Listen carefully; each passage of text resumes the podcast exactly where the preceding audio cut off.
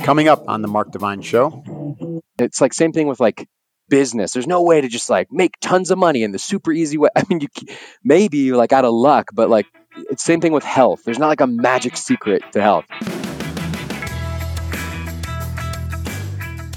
Hi, this is Mark Divine, the host of the Mark Divine Show. Welcome. Thanks for joining me today. On this show, I explore what it means to be fearless through the lens of the world's most inspirational, compassionate, and talented leaders. I speak to folks from all walks of life monks and blockchain wizards, extreme adversity survivors, stoic philosophers, and people who are really, really steeped in practices of the Eastern traditions, as well as nutritional experts. And my guest today is both of those. An amazing guy.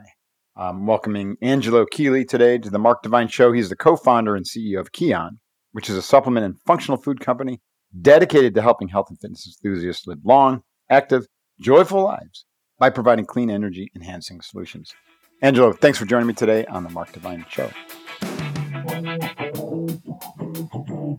Angelo Keely, thanks so much for joining me on the Mark Divine Show. Super stoked to have you. Nice to see you, my friend. Thanks, Mark. Thanks for having me, man. I'm honored. Yeah, no, I'm super stoked. It's been a while. I've been wanting to uh, to get you on the show, and big fan of uh, of you and and your company. Uh, also uh, co-founded, or or at least I know my friend Ben Greenfield is affiliated with your company and and involved in all the the cool fitness stuff you're doing. But anyway, so what are you up to today? Where where are you right now? I am at our Kion office headquarters in Boulder, Colorado. Right on. I was just sharing right before we start. I, I went for a run, which I typically don't do. I'm more of like a weight training, walking rucksack guy, but I had a great run this morning, so I feel alert. You might motivate me to get back out there and try out the old legs because similar to you, I haven't run much in the last few years, but I ran like a madman for most of my life, so probably okay to give it a break. But I tell you what, though, after a long winter out there, it probably feels good to get out there and breathe in the fresh air and see the uh, the sprouting uh, grass. Yeah, it's typically a pretty easy winter here. It's like sunny. Even if it snows, it gets sunny again. You can spend a lot of time outside. But this year it was pretty. It was cold. It was cold and it was grayer than the normal. So I'm definitely I'm ready for the spring and the summer. Yeah. Are you from uh, Colorado, or what? what give us a sense of your background and your uh, life's kind of arc, your journey? Yeah. So no, I'm not from here. I was born in a in a little town called Wimberley, Texas. It's outside Austin. Okay. Uh, I was born at home there to hippie natural health fitness. No parents. kidding. Yeah. yeah. They had a natural health food store, natural health food restaurant. I was pretty much immersed in that. And then when I was one, we moved to Austin. My dad actually was a partner in like the early Whole Foods restaurant business. I was raised very much in this culture of of health food, of whole food nutrition, but also of supplements. Never really went to a traditional doctor until I was, I think I was like six or seven. I think I had to go get a physical and I had to get my birth certificate to go to first grade. So yeah, and we had a few acres, so I like I spent a lot of time outside and uh, played and had a pretty uh, pretty sweet early childhood. That sounds pretty epic. Yeah, it was good. That sounds epic. No, I mean I grew up in upstate New York, so it's similarly. I, I was outside a lot. We had tons of land. Um, hung out at my friend's farm, dairy farm. So we used to milk cows and and do the uh, the hay fields. You know, pitching bales of hay and catching them and stacking them, and it's pretty cool. I didn't have that level of like labor. You didn't have that labor. It probably would have been good for me, I think. Now I realize the, the amount of lessons I had to learn in adolescence and young adulthood to, yeah, just to learn the value of hard work and consistency. I think as a kid, it was a lot more play and fun, which is great. I mean, I think it, makes me who I am today. I'm, that's probably my top value is fun. Not my top value, but every single day I'm trying to have fun. And I think, uh, yeah, it makes me who I am. Well, the thing that's good about that learning to be on your own outside is that work becomes play. Mhm. You know, that was backbreaking work doing the hay fields, but we just had an absolute blast and we got ripped. You know, we were just in great shape. We're just like 15, 16 years old.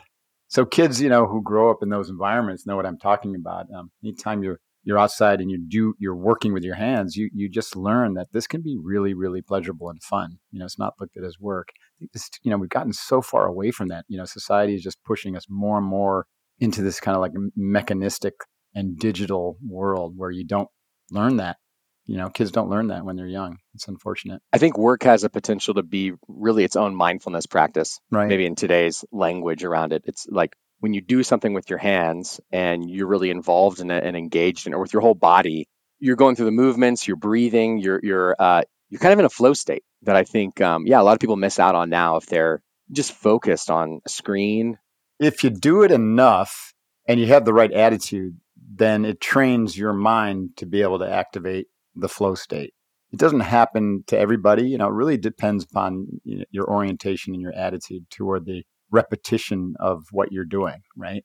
When I started meditating when I was 21, I found it to be very easy, right? Whereas like when I teach meditation these days, most people think it's like it's very very hard to do and they quit or they just, you know, they need to use an external device like an app to kind of guide them or to hold their attention, which is really it's really a preparatory practice to meditation. I found it quite easy because I would spend so much time, I had spent already so much time outdoors doing that repetitive labor and also, you know, just like being alone and hiking in the Adirondack Mountains, you know, where I was from. I don't know if um, you did much of that when you were younger, but when you're alone in nature and you're just, you know, you're just moving through nature, you might have a destination, but um, if you begin to disengage from the goal of getting to that destination and you just start to enjoy the process and you know being in nature and, and being with your breath and being with your thoughts and eventually you get to um to a point where you develop a relationship with yourself which is again very very profound it sounds silly but it's very profound to develop a relationship with yourself like being to be able to talk to yourself and to be able to curate your thoughts and emotions be able to see you see yourself almost as if from a distance. So when you sit down and meditate, you're like, oh, I already have this down, right? I already have the kind of like early stages of what they're talking about down, this metacognitive capacity to witness my thoughts. Yeah. I mean, I think that that value of the process itself, how you perceive the repetitions, developing the relationship with yourself really is the heart of what we're talking about.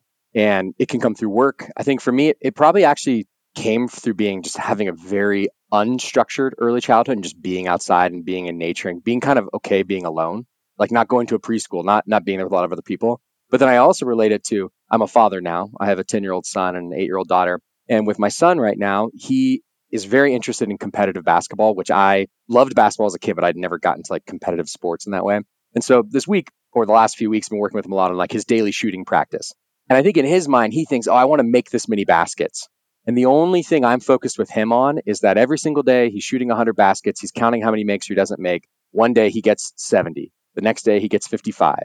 And in that, when he starts to see his numbers go down, I can see inside of him there's a little voice that starts to panic or critiques him or tells him he's not good or whatever. And, and what I'm working with him on is like the ability of just having that relationship with himself to calm himself in that moment, to trust that the next opportunity, that that next shot is to be made anew it doesn't matter what happened before, which for me, that's fundamentally what meditation is. I mean, you're sitting there in stillness and you're focusing on your breath or, or word, whatever your practice is. Thoughts are rushing in, you're releasing that thought, and you're just kind of engaging in the next moment of the opportunity to practice that meditation.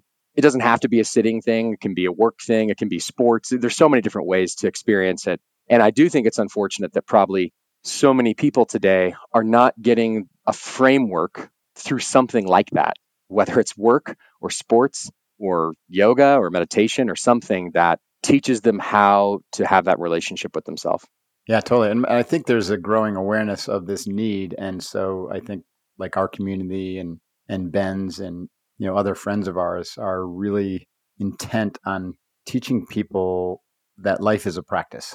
And so that you can find this mindful awareness and this sense of presence and flow doing whatever it is that you're passionate about doing, just pay attention. Just pay more attention. And so we teach them kind of like tricks and tools for how to do that.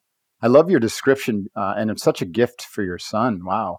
But this discussion, like people wonder why, what is meditation? And what you describe is perfect because my experience is once you can control and tame your thoughts and you can begin to disengage from them, then you begin to notice, Angelo, a, a discrete qualitative difference between working from memory or from expectation and being just absolutely present.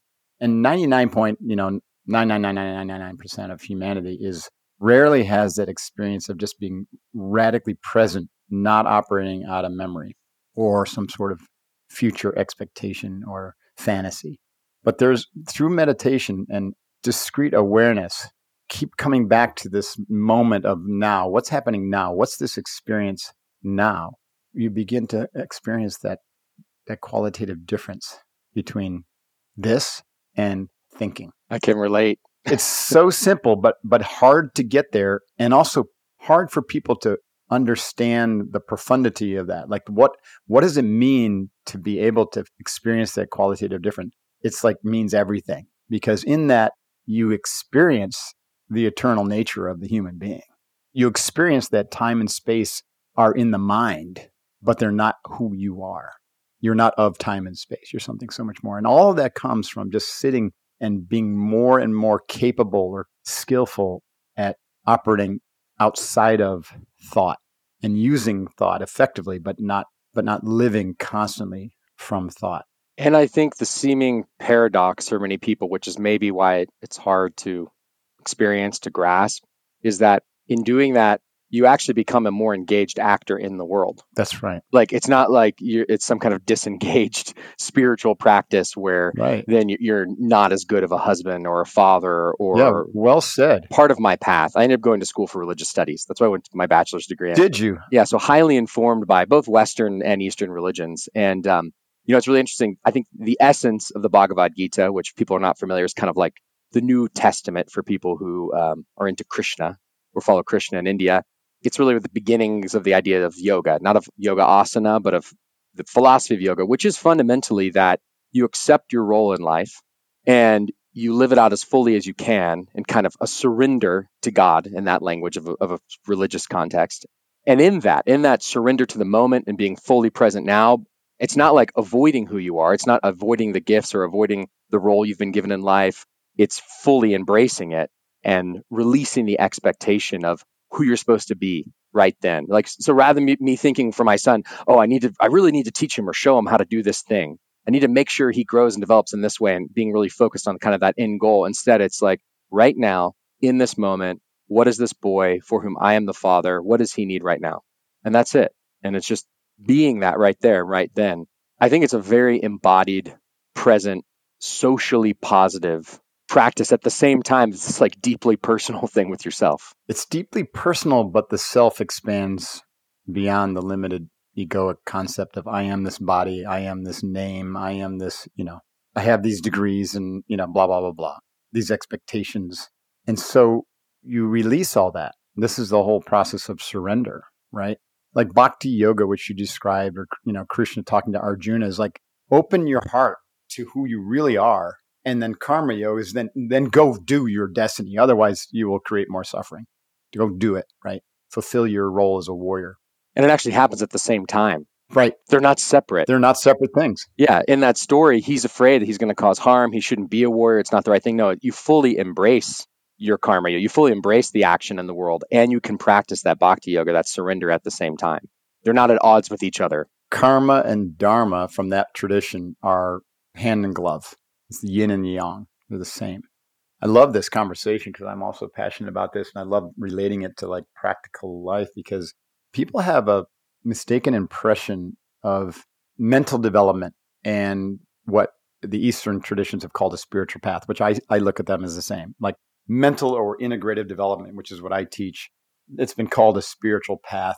Well, what's the term spirit? It's just a word, right? What we're really talking about is developing the capacity to integrate fully and to open up to your full potential and capacity of human being, which makes, as you said very well, is like makes you more engaged because you're more present, you're more aware, your heart is open, you're more compassionate, and you bring more of yourself to the world. At the same time, you do it with a spontaneity and a light touch, a playfulness, even in the most extreme circumstances, right? That is profound but it's just who we are naturally when we get out of our mental way right? Absolutely. When we let go of attachment to the ego and to you know having to be the best. I loved sports when i was a kid but now i'm like you know i see that. That's just an obsession of our egoic culture that you know has to be the best or believe in the best or it's a craving. It's a mental delusion that that is really good for us. You know i hate to say that right? It's okay to strive to improve yourself but there's no best, right, in anything really. There's just what happens now. And sometimes, you know, an athletic team or an individual will triumph in the now, and other times they won't. But it doesn't make them any better or worse of an individual or any you know, a team or sport or nation better or worse than others? Yeah, I think it's if you can enjoy, if you can fully embrace and enjoy the process of competition. The process, I love that. And the seeking of winning. And yet, at the conclusion, when you win or you lose, again, you can start fresh and you just want to do it again. And that's that you love that process, that you're not, yeah, you're not judging your worth or the value of your life or your time about whether you won or not. It's really that process. And in that way, I think it can be beautiful. It's, it can be very helpful for people. For sure. If you get attached to the end, then it's, um, yeah, it's disruptive to happiness because you can't win all the time. That's right. You can. I mean, I've done a lot of podcasts with, you know, champions of this and, and people who've conquered that, you know, and they say the same thing. It's when they finally gave up you know, in the pursuit of that excellence or that, that insane goal, right? Like that no human has ever done this before type of goal when they finally gave up the attachment to achieving it and just kind of surrendered to just one more step, one more, you know, let's just do, just do the best I can. They often achieve where they maybe wouldn't have achieved that excellence or that goal. And they recognize that it wasn't the target of the goal all along. That was important. It's a journey, not the destination, you know, and life is that. What were your like challenges? You, you know, your young childhood was sounds pretty idyllic and cool. But you know, nobody's life is perfect. You wouldn't have become the person you are today without some significant, you know, kicks in the jimmy. I think the frame I presented earlier of my family was accurate, and I think in that family, uh, my parents were both entrepreneurs. They were both very, I would call them eccentric, loving people, and just eccentric and bold. And so as a child, that was really kind of the only examples I had was these very bold people. And it's probably in my genes to some degree to like have to learn all my lessons very hard on my own yeah, even at the dinner table, just having to explain myself, figure things out. Like it was a bunch of individuals in a family. I think that context. And as I got into high school and started to kind of experience adolescence, I definitely pushed away from them very hard and wanted to do everything on my own and figure out everything on my own. And that took me down the path of drugs. That took me down the path of different types of social situations. I'd gotten into quite a bit of trouble by the time I was 16, but when I was 16 and a half, I took too much LSD one evening and I inadvertently, with no intention, provoked a fight with people who were much more hardcore than me, I'd say. They stabbed me twice in the back. They stabbed me in the knee. So where I was stabbed, I had to have emergency abdominal surgery. They assumed I was dying, and my patella tendon was severed completely. And then I was beaten very, very badly to where I, I didn't wake up for days later in the hospital. Wow. And that experience, I think the honestly probably the some form of a psychosis or psychotic break even before the trauma of the physical altercation but then that combined with the physical altercation was a very deep wound. It was a very deep impression. And that happened when I was 16 and a half. It has, I, I'm now 39, and it's certainly been something that I've worked with ever since. it had a very big impression on me at that time, though, and I think it it initiated for me the beginning of it was very much my transition into adulthood, into realizing that my life was fragile, that every decision that I made or decisions I didn't make would impact me going forward yeah, just how important my health was. Like I think I was raised in this family where health was important, but I don't think I I didn't understand it yet as my own person. And so um, that really kickstarted for me very deep dive into nutrition, into physical practices, not just like playing sports, but like things like cold therapy and I was really into like barefoot running, going back to the running thing. Like I was like heat and acupuncture and yoga and and also like spiritual seeking.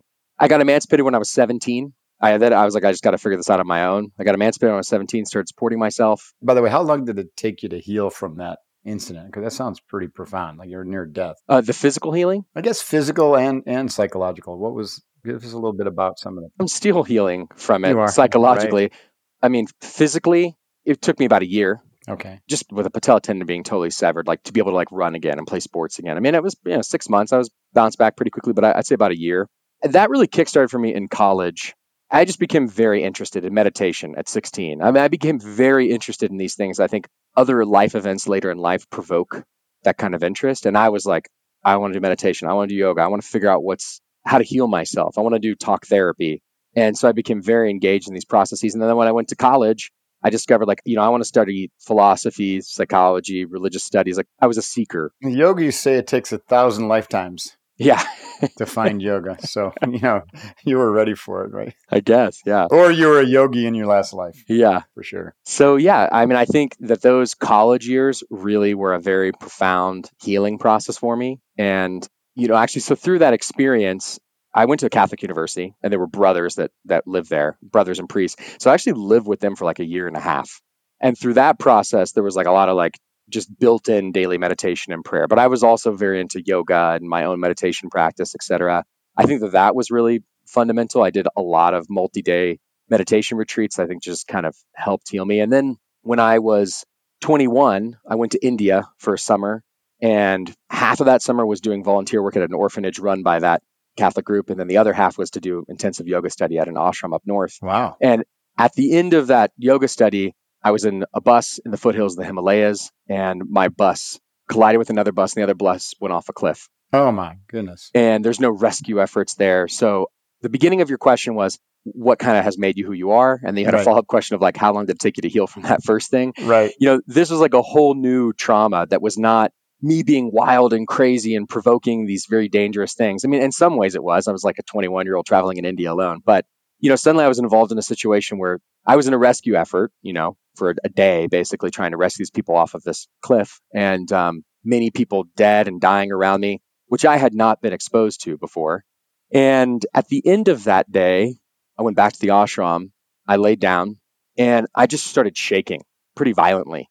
And in my mind, I was like, am I making this up? Am I, you know, like, why am I doing it? Like, what's going on? Because I didn't, I didn't know at that time things that I now know about a natural trauma response actually being in animals to shake, to release that from the nervous system.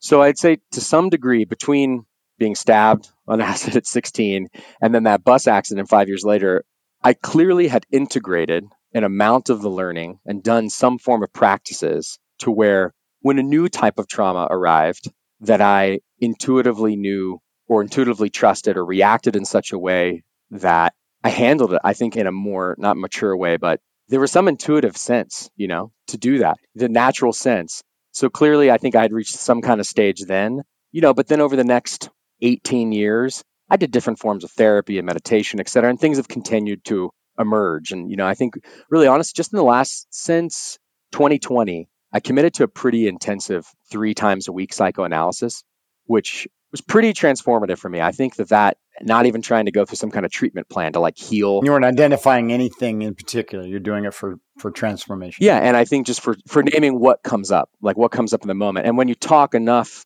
three times a week about whatever's up in that moment, whatever led to me kind of provoking the situation when I was 16 and how that emerged in my life, there are patterns that had existed in me that I didn't even know were still there that I was finally able to uncover and to address in these last few years. And so I think I feel much more healed now than I do probably five years ago and integrated. And yeah, and it's an ongoing process. I mean, I'm, I'm continuing. I know I'm not done. I'm not done cooking yet.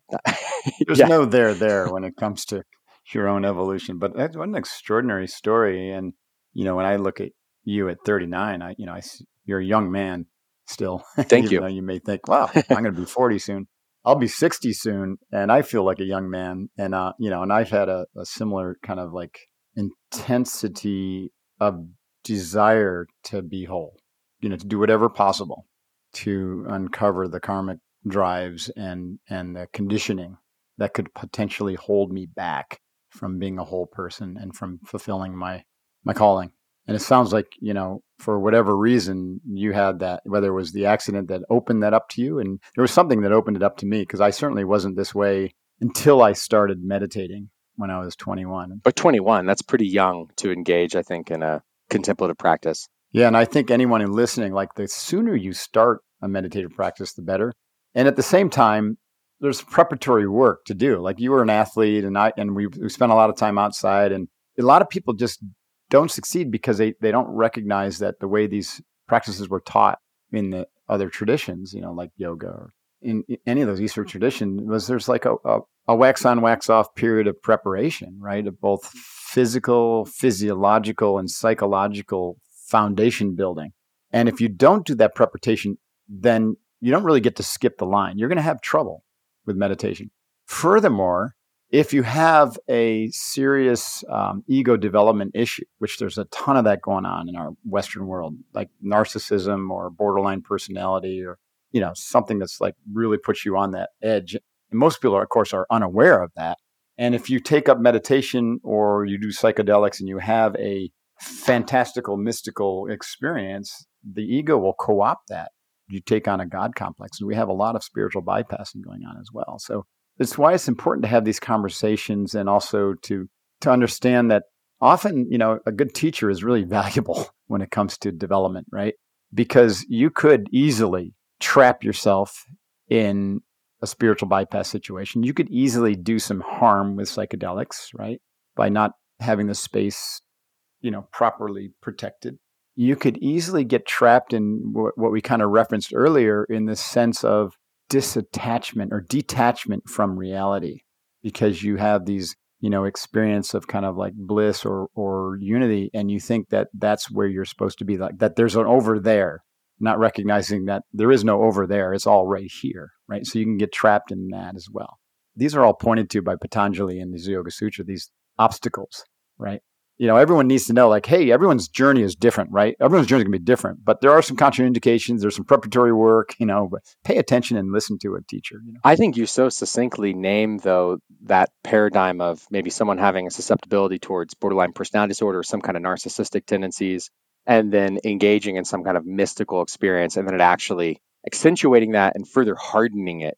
I actually haven't heard someone describe it the way that you did so succinctly, and I think that is really it's very on point. And it makes me wonder sometimes like why did i i say this with humility like what you know why did it kind of work out for me? Like you know i think i have a pretty real relationship with my wife and with my children and with my family and with people i work with. Like i think i don't think my idea of who i am is like totally different than who they think their idea of me is and i'm not like um, you've gotten your ego out of the way. That's the whole thing. You surrendered enough to that right? So especially these challenges you had right?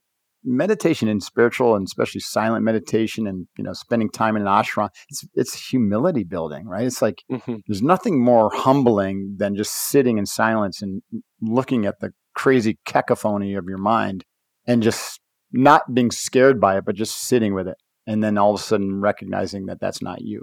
I think that might be actually the advantage potentially of what i might call slower practices. Like psychedelics can have this amazing influence on people. Sure. And yet the dose of time and space and lessons and light like it's so much all at once. That's right. like when i had that experience at 16 it was too much.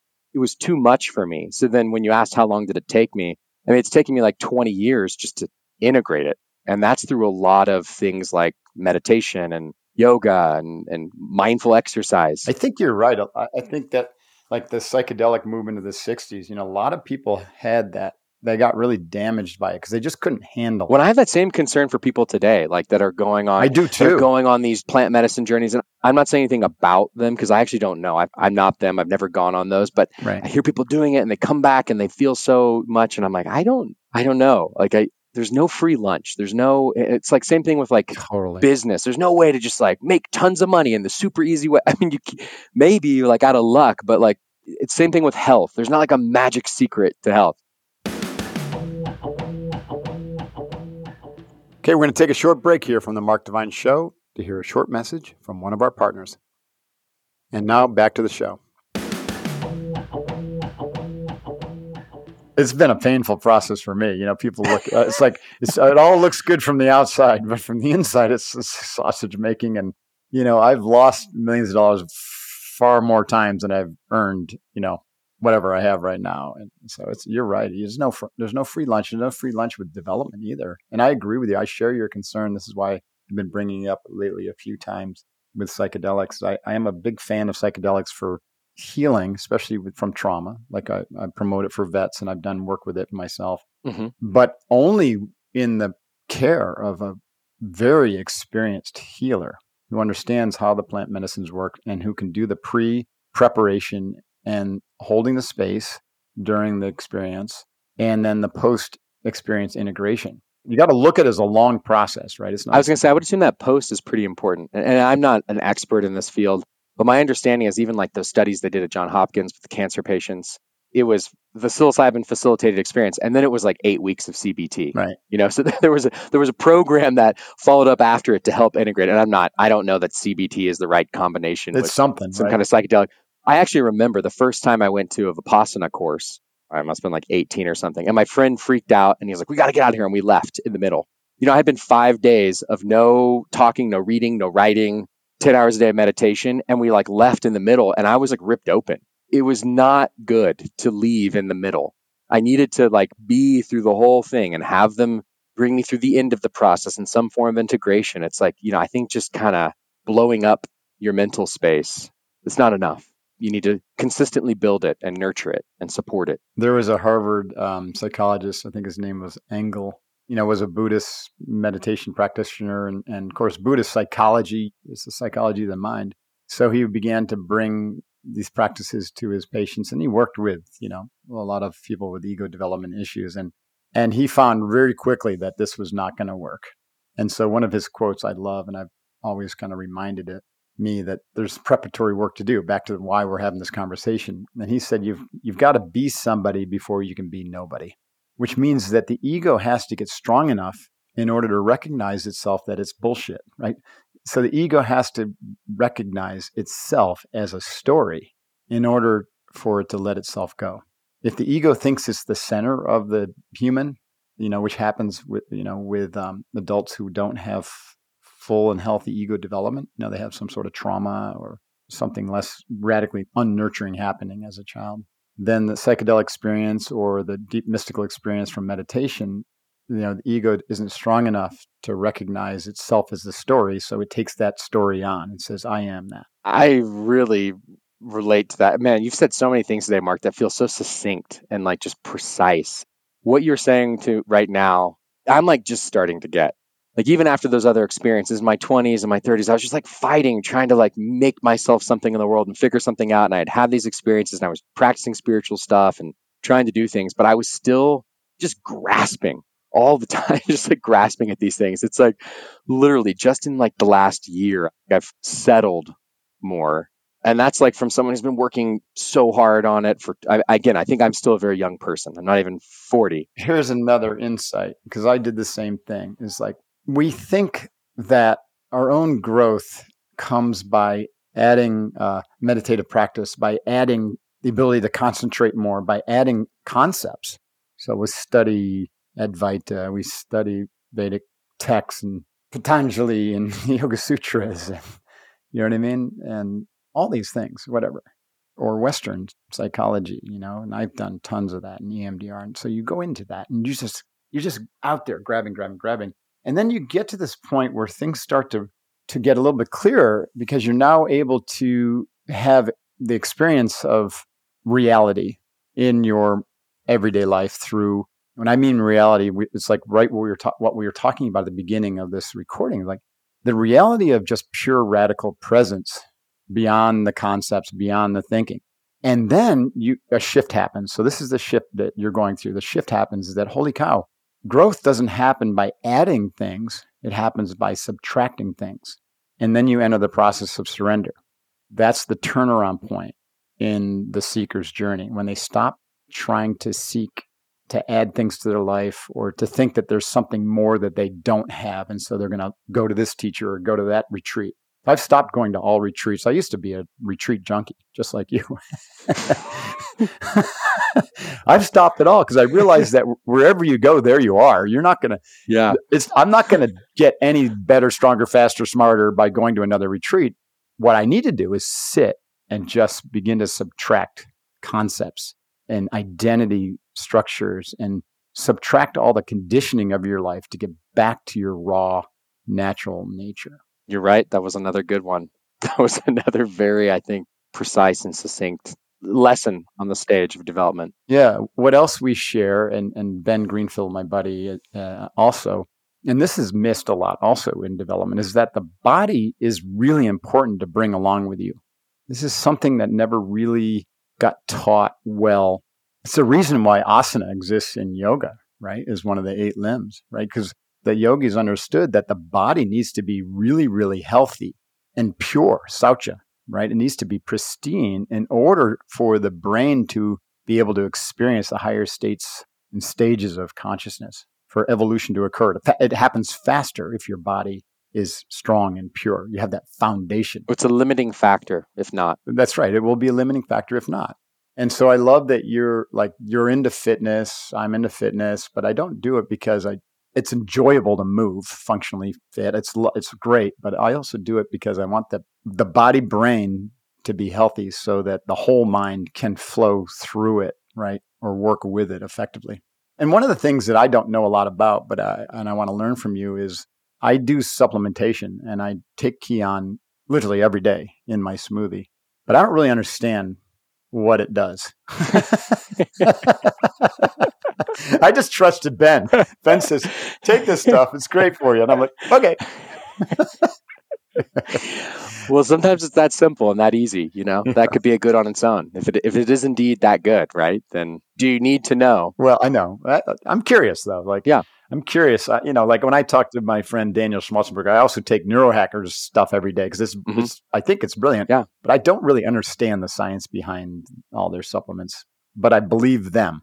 So, like, I believe you and I believe Ben. So, what's the science behind your amino acids and the other stuff that you do at Kion? So, I think at the the fundamental level of amino acids, the, the product that you're talking about is Kion Aminos, and it's essential amino acids. It's all nine essential amino acids in a very specific formula.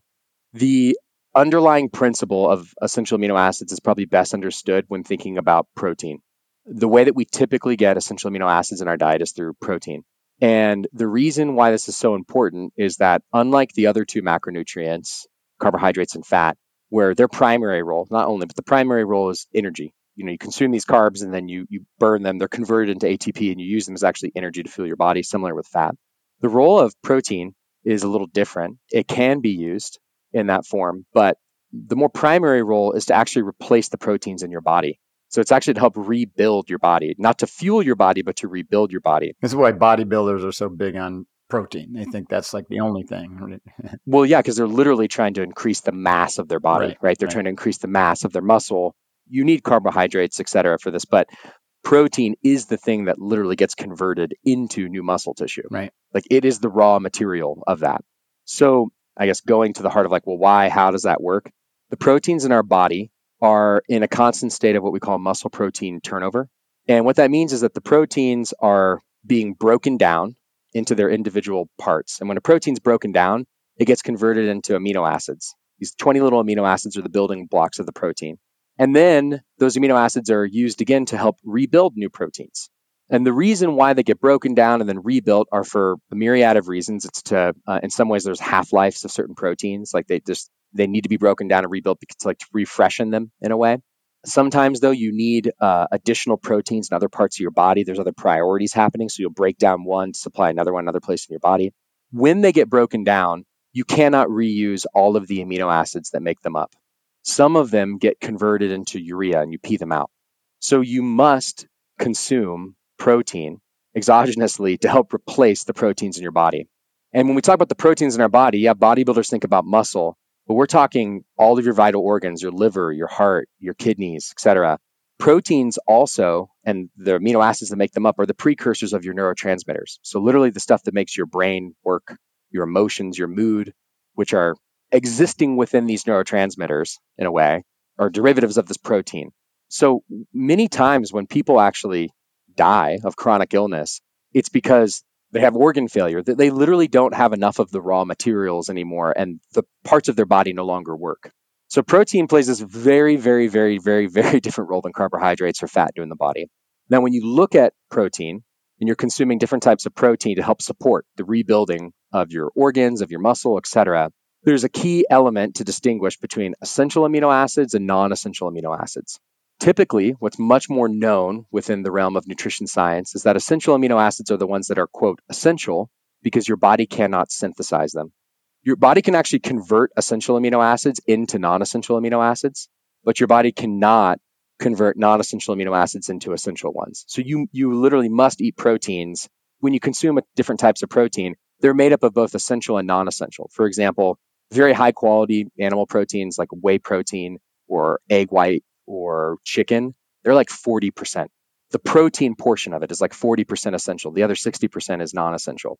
And that essential, you must get them, right? Because even if you only eat those, your body could make the non essential. That doesn't mean you want to do that, but you must get those.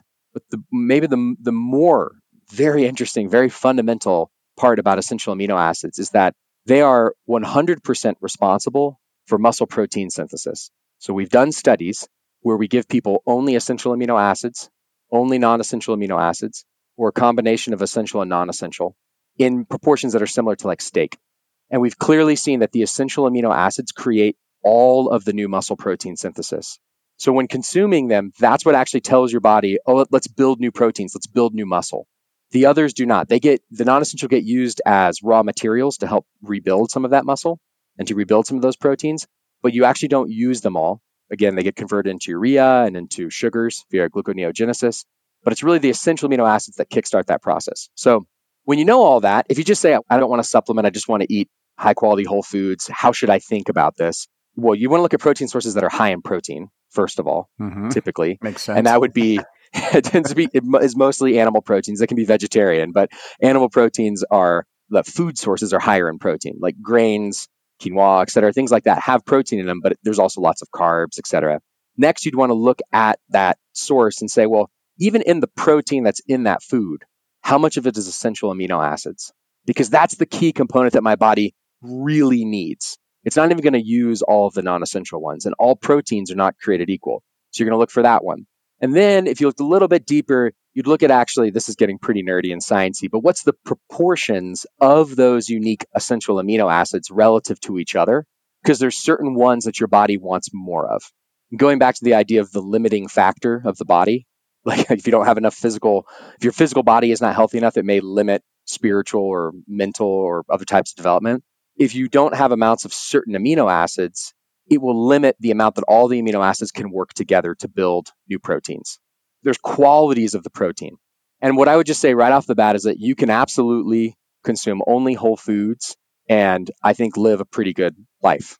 I don't think people have to choose supplements. I think supplements should be supplementary. It's an insurance policy to me. It's an insurance policy, yeah. So now here's why they're especially important. I think they are very relevant probably for you. Essential amino acids taken in a free form supplement instead of taken as part of a whole food protein. Because they're concentrated and because they've already been broken down, they stimulate new protein synthesis at a much higher degree than a whole food protein would. You don't have to use energy to break down the protein from the whole food, yeah. You don't have to use energy to break down the protein, and because the proportions are specific, and because it's not just the energy use, like literally because it's immediately enters the blood, basically, right, and immediately goes into the muscle, it stimulates a greater muscle protein response. On top of that, it is only the essential amino acids. So in a young, healthy adult, one gram of essential amino acids in an ideal proportion compared to one gram of a whey protein powder, which is kind of like the gold standard for sports nutrition, muscle protein synthesis. The essential amino acids is going to contribute two times the amount of muscle protein synthesis as the whole food protein because it has two times the amount of essential amino acids and it's immediately available. If you give that essential amino acid one gram, and it's not one gram. You actually need to consume like five grams at a time, or you know, ten grams of protein. But we'll just for the simplicity of the one gram to one gram, if you give that to an athlete before they do resistance training, it's three times the muscle protein synthesis as the whey protein. And that's because of how the amino acids enter the blood, enter the muscle tissue, support the training process. But here's where it gets really interesting. As you age, starting at age 30, your body's ability to break down proteins to break them down and get the essential amino acids out of them. And then the sensitivity of your body to prioritize new protein synthesis is reduced. So every decade at 30, the efficiency and the effectiveness of the essential amino acids in a supplement become more and more powerful than the protein.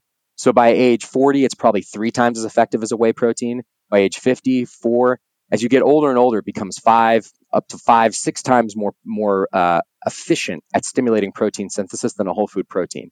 So if you're a 60 year old athlete, it's very, very, very relevant for you. That's because it's going to be more efficiently, effectively used in your body as an athlete. It's going to support you. And as you're aging, the risk of muscle loss due to the fact that your body cannot digest the proteins as well and you're less sensitive to stimulating new muscle protein synthesis is reduced, the value of those essential amino acids greatly increase. So if you're a 25 year old and you're not really that active, you walk, you eat minimal calories, you're not overweight, you're not really trying to be super fit, you're not really investing in trying to build more muscle yet, you don't need to take these.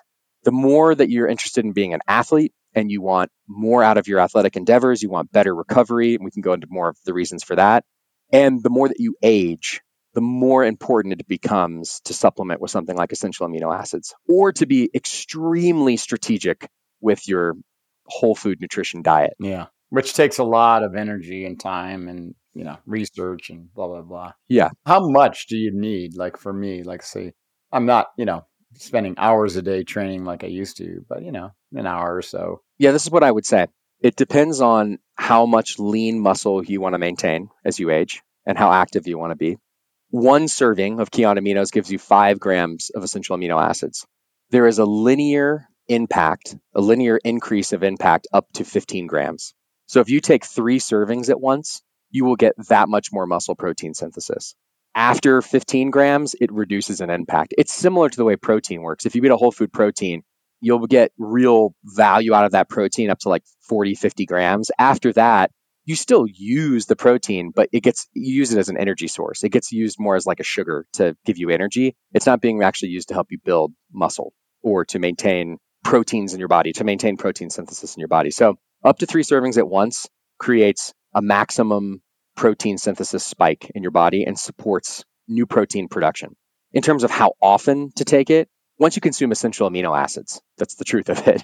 Once you consume essential amino acids, either as a supplement or as a whole food protein, your body enters a process of muscle protein synthesis that lasts about three hours. It depends based off of how quickly the protein's breaking down, whether it's a free form supplement, whether it's, you know, whey or casein, like there, there's a variety. But let's say it's about three hours, after which your body goes into basically net muscle loss. You start to break down more proteins than you rebuild.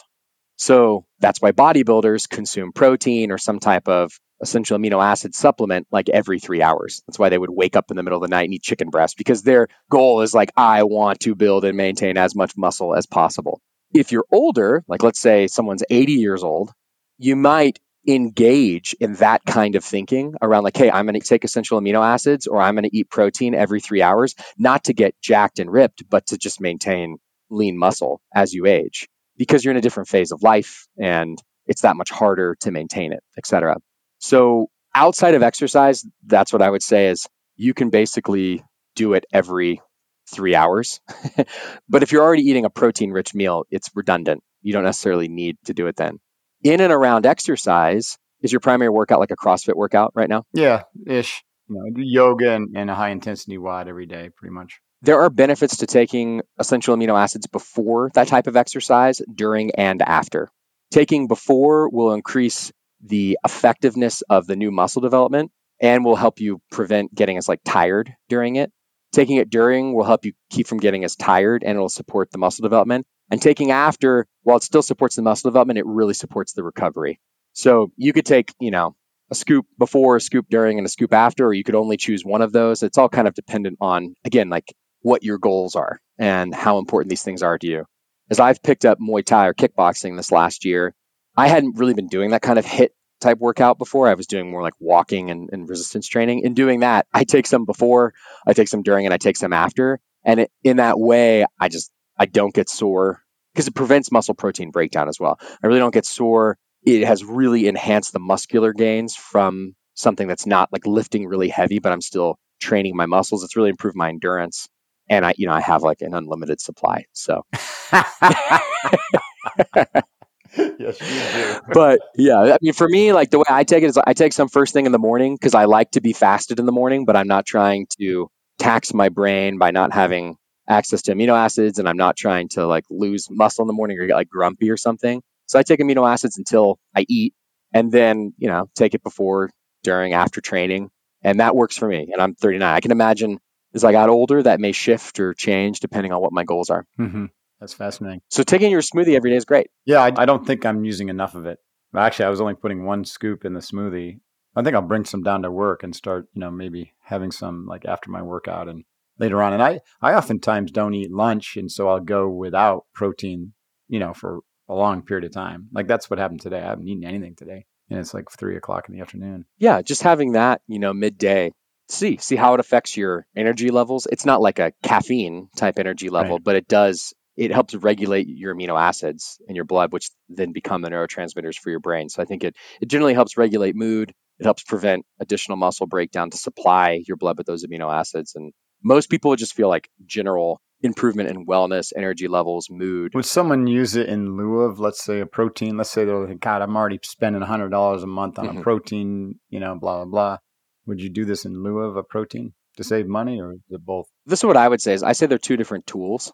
And depending on your age and your goals, et cetera, you decide what works for you. You know, I think people who really focus on protein nutrition, they might have beef jerky that they snack on. They might take a protein powder. They might like, you know, they might think about things in a certain type of way. I think that essential amino acids are a very, very efficient tool that you can consider.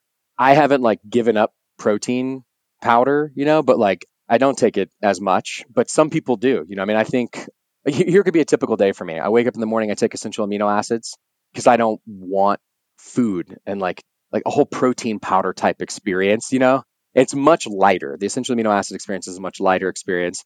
Then later I have, you know, maybe later in the morning I might just have protein. Like I have a protein shake. And then I have salad with meat. And then later if there was some kind of like snack that I needed or I was like have a protein shake mm-hmm. or have essential amino acids. I think they're lighter. You can take them as capsules or you can take them as these fruit flavored powders that we make. Yeah, they're much more efficient. I think another thing to think about is if you're older, they're going to be much more effective than a protein. At my age, it's kind of like, you know, it's in the middle. You know, it's like if I take, I'm not going to take protein before I go work out. Like I'm not drinking, I'm not going to be drinking protein powder before I go work out and while I'm working out. I, you know, I might do it afterwards. And so it's like I just I converted to the essential amino acids. They're more efficient. They're more effective. Um, and actually, even when you examine it from a price comparison, they basically end up being more affordable, particularly as you get older, because they're so much more efficient and effective. Like you know, 10 grams of essential amino acids could be worth 40 grams of protein for someone who's 50, you know, and if they're exercising that much more. That's such a different experience too. I mean, the, the, amino acids dissolve and you're just drinking little flavored water. Yeah. Whereas a protein shake is like a big, thick, you know, kind of, sometimes you can eat it with a spoon. Kion, we have a grass fed whey protein isolate that is awesome. Can't tell you how much time I spent taste testing every single raw grass fed whey protein isolate that we could get. And like, it's the best one. It's amazing. We flavored it with, you know, only organic chocolate and vanilla, and then like a little bit of like Himalayan pink salt. One's not good and one's not bad. They're different. You know, one is much lighter. It's fruit flavored. It's kind of more efficient. And I think too, if people are really interested in kind of a lighter load, the caloric efficiency of the amino acids is greater. It's just super condensed. It's like super condensed muscle protein synthesis. That's cool. Yeah, thank you yeah. for explaining all that. We've got to wrap this up. I've been going for a while here, but what's next for you? What's the big project on your your horizon? You know, in terms of Kion, it's um I started from a more entrepreneurial, eccentric kind of family thing, and that's been a lot of the ways in which I've I've been successful in life. It hasn't been through like a really traditional disciplined practice and consistency kind of work ethic. It's been a ton of work, but it's been just like explosive work. Like I just nonstop go, yeah, and more of like a yeah, just visionary, eccentric, manic type.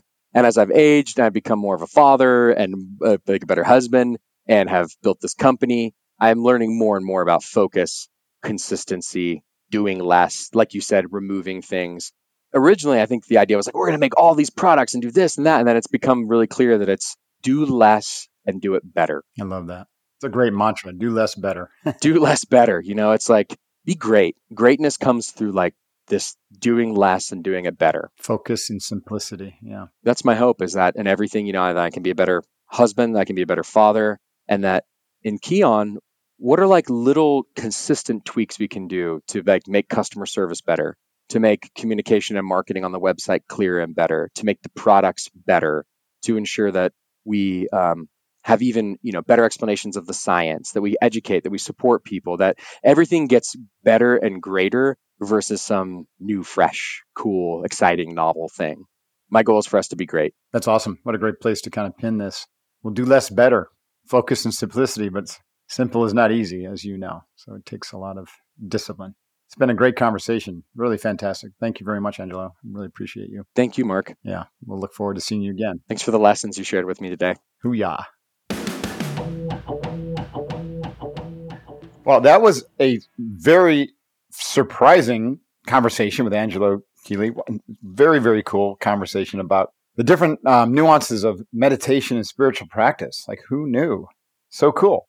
And we had a deep dive on amino acids and their importance and the difference between protein supplementation and amino acids.